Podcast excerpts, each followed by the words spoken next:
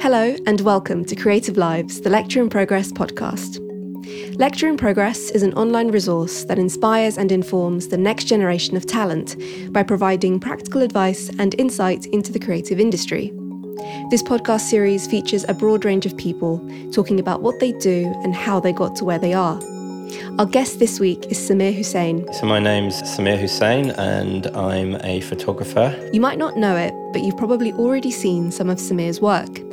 Having photographed everyone from A list celebrities to the royal family, Samir's pictures have been used on everything from the front pages of newspapers to TV stills and even an Australian postage stamp. I specialise in photographing the royal family, and when I'm not doing that, I photograph the biggest entertainment events. So that can be everything from music, portrait shoots, fashion, and red carpet events. So events like the Cannes Film Festival and things like Glastonbury.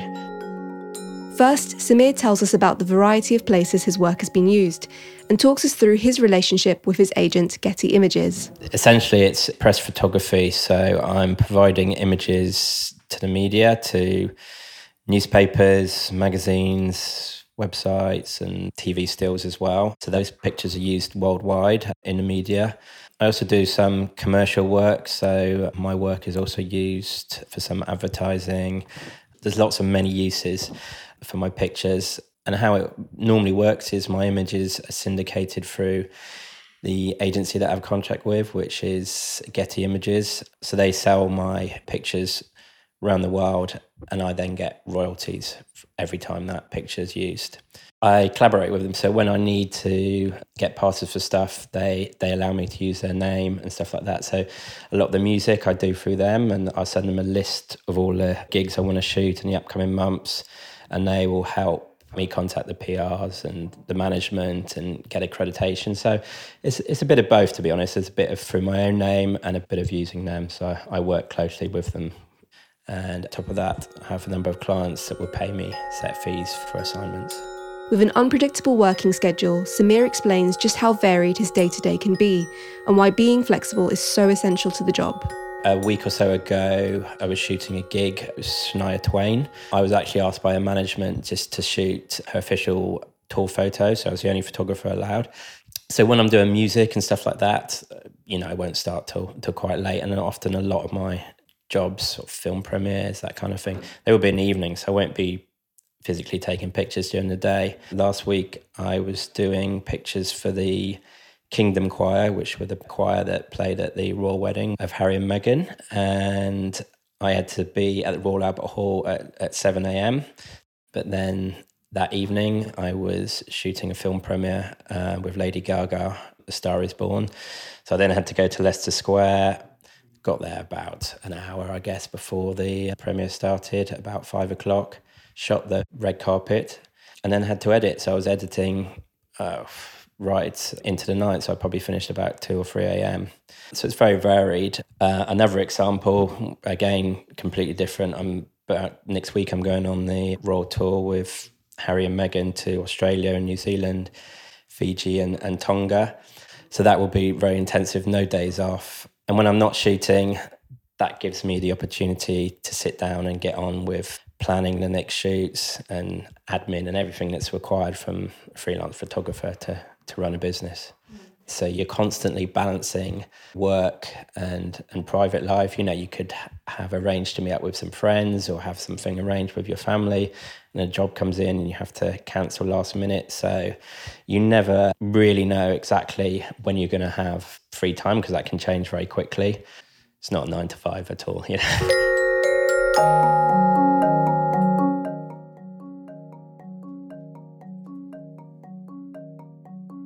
The job has taken him abroad to countries far and wide and landed him in some pretty extraordinary circumstances. He tells us more. Well, what sticks out from the past year is actually, if we're talking, yeah, the last 12 months, I'd say is the journey of Harry and Meghan. I was lucky enough to be at the Invictus Games exactly a year ago, pretty much, which was the first time Harry and Meghan were seen together in public in, a, in official capacity. And I was one of the few photographers there to capture that. They were watching the wheelchair tennis and they came out together hand in hand. We were only told about that a few minutes before that they were actually going to come out together. And that was a huge moment because that's the first time they'd been photographed in an official capacity. So that was you know, having photographed the royals for many years, that was a really, really exciting, exciting moment. And those pictures were used everywhere around the world. And then subsequently from that, that very quickly led on to the announcement of their engagement. So I was lucky enough to be at uh, Kensington Palace when they came, and I photographed them in the gardens of Kensington Palace. And then obviously that led on to um, the royal wedding, and now their first uh, official tour. I visited some amazing countries and stuff, but I think what one thing that sticks to mind is I was in Nigeria in Abuja, and they'd put on a, a, a big concert and fashion show there, and invited many big artists, including Jay Z and Rihanna and Naomi Campbell and stuff like that. But the, the organisation behind it was was really really haphazard. That the concert that was meant to be shooting had already got underway I wasn't there because they hadn't arranged the proper transport and stuff. And there was a few of us, including fashion designer Ozwald Boateng, who was meant to be there as well. So we were all traveling by bus through the streets of Abuja. I remember like the bus stopping because there was fire going on all around us and stuff, and it looked like there's some kind of riot going on. Just as we were trying to get to the stadium to, to photograph the event. And um, I was like, well, this is pretty scary. But Ozwald Boateng was there, immaculate in a suit. He got off spoke to all the locals, cleared the way. They all got out the way, and then we got into the arena or the stadium where the concert was going on. But it was so crowded, I couldn't actually get round to the front of the stage to photograph the acts. So I think it was Mary J. Blige was performing at the time. And the only way we could get there is like was actually to walk across the stage. So I had to literally the armed guards actually took me across the stage right in front of her when she was performing and got me to the front of the stage because there's no way to get through the crowd. So that was just bizarre situation.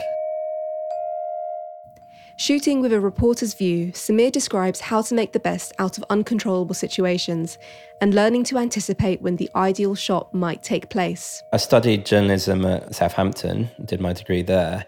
And looking back on it, I think it gave me a really good insight to, you know, how the media works. I still work a lot with newspapers and magazines, and the same principles are true, really, if you're a, a photographer or a journalist. It needs to illustrate they're talking about. I mean, sometimes people just look at the you know look at the photo and that says everything. So when i'm taking pictures my pictures are used in quite a few different scenarios. So it could be in newspapers or, or magazines or, or, websites and stuff like that. So i'm using looking to get on any job a good selection of pictures. So it's not just necessarily pictures of I'll take the example of the royals of them you know looking happy and smiling. You know there can be times when you want them looking a bit more a bit more somber because that will illustrate a story that they're talking about. You don't know what the journalists necessarily are going to be writing about or what stories might crop up in the months to come. So you're looking for a broad section that shows i guess different emotions and stuff like that.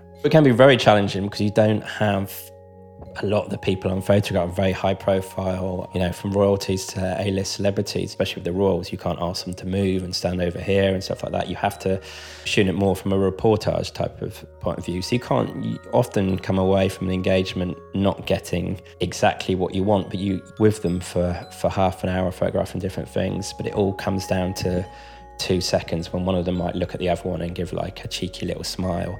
And you learn when these moments are about to come, you can kind of foresee it. And that comes with experience that there might be a moment, or you could, there might be a moment where they can, that, for example, they're doing a walkabout, they're meeting members of the public, and you can see a little baby a bit further along, and you think, okay, they're, good, they're probably going to react to this baby, they're probably going to interact with it in some way. So you just learn to see these moments, but it's not always possible to get. When shooting, Samir makes sure to capture a broad selection of photographs that can have both short and long term uses for a variety of markets. When I'm taking pictures, I'm thinking of a number of markets. So the first thing is to get out the pictures very quickly um, that websites, just as you know the Mail Online and stuff like that, will pick up straight away. So it's about getting some really, really quick pictures up, which is essentially if you're talking about Harry and Meghan, it's probably like a fashion shot about what she's wearing. But then I'm also looking at long term pictures, pictures that will hopefully be used for years to come because I get royalties for, for my pictures. I'm looking for, for long term pictures that can be used again and again and again. So then I'll also be looking for maybe some tighter portraits and stuff like that that can be used for magazine front covers, for example, or a wider picture for a double page spread in magazines. So there's many different markets and they require different kinds of pictures. So my first jobs in photography, yeah, I'd been working for a year as a journalist, moved to London and got a job with a small celebrity photo agency called All Action. I'd then go out and shoot smaller engagements by the, by the royals, ones that other people didn't really want to cover, just to get my name out there and start building relationship with the palace press teams and stuff like that. And it just it just built up from that. When I was starting out, I think one thing that really springs to mind that took my work to the next level, blew things up for me, was the engagement of William and Kate and I was lucky enough to be invited down when he announced the engagement to Clarence House. It's one of the few photographers that was there and got shots of them together, showing off the ring and stuff like that. And those pictures were used everywhere, really, on front pages of national papers and around the world in the upcoming days. And that was the level of interest after that it just spiraled and it became huge. And I think it was then that I realized that actually you know, people around the world have got a huge interest in the British royal family, and I'm quite a similar age to these guys, so this is something that I can continue to do to document them on their journey for, for many years to come. You end up sort of specializing, and you have to specialize, I think, to make a real success of it. And it was never planned, but it's just what I've fallen into, and um, yeah, I love it. I think there's a certain responsibility with with with shooting everyone, whether that be the royal family or A-list celebrities or even like lesser known people, is essentially I'd have to go in with the mindset is I just want to get the, the most beautiful, the best pictures I can about them. I'm not interested in making them look bad because I want to have a relationship with them. I want to work with them for years to come. That's how it works. A big thing of what I do and what's been successful for me has been that level of trust. So I, I can be bought in by management and by the people that run their press teams and they can trust me to know I'm going to take hopefully good pictures but not put out pictures that that show them in an unflattering light. And I don't want to do that. I want to take the best pictures that show them in the, in the best light and beautiful pictures. That's what I want to hopefully you know become known for.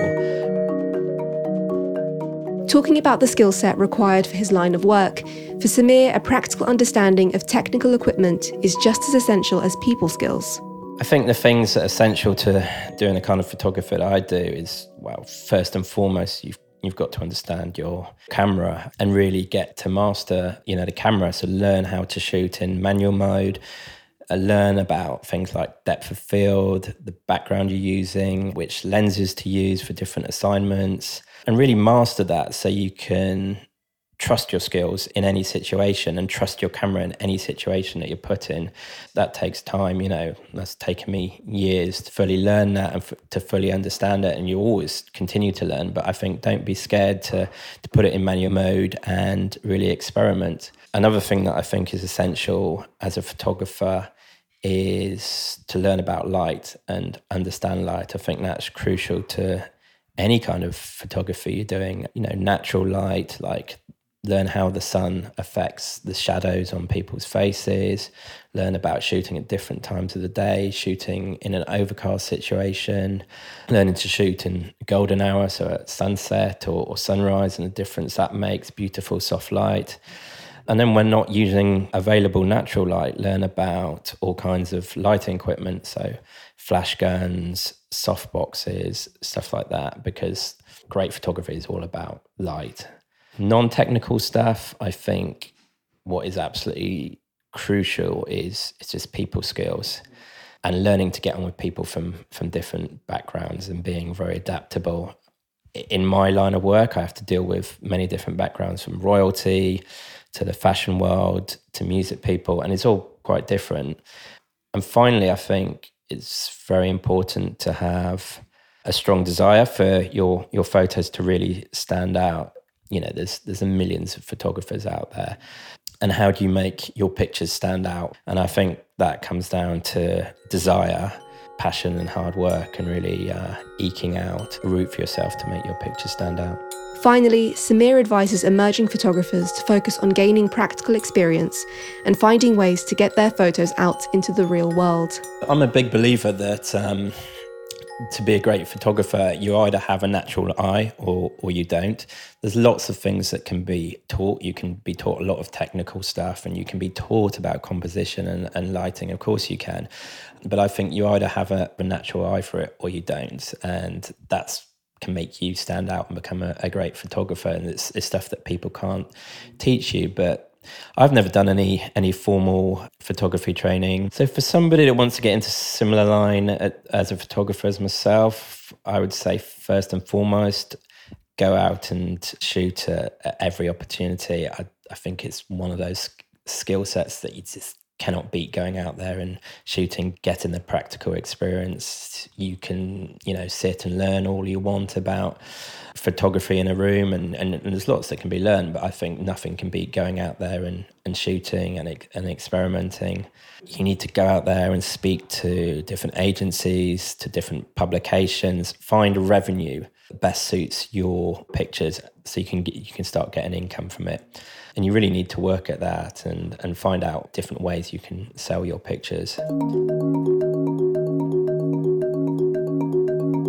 Finally, I think one of the really crucial things is study the best photographers in the genre that you would like to go into and compare your pictures to theirs. It's massively competitive photography and you need to stand out. Set your standards really, really high and be really, really honest to yourself and just saying, don't settle for second best. Look at the best in that genre and think, that's what I need to be as good as them or I need to be better and how am I going to achieve that? And don't stop until you get to that level and learn what it takes to get to that level where you can be the best because it's so competitive. You've got to look at being the best. This episode of Creative Lives was brought to you by Lecture in Progress. It was presented by me, Marianne Hanoun, and the guest was Samir Hussein. The editor was Ivor Manley. Lecture in Progress is made possible with the support of a number of brand partners. They include Us2, GF Smith, the Paul Smith Foundation, and Google. For more information, check out lectureinprogress.com.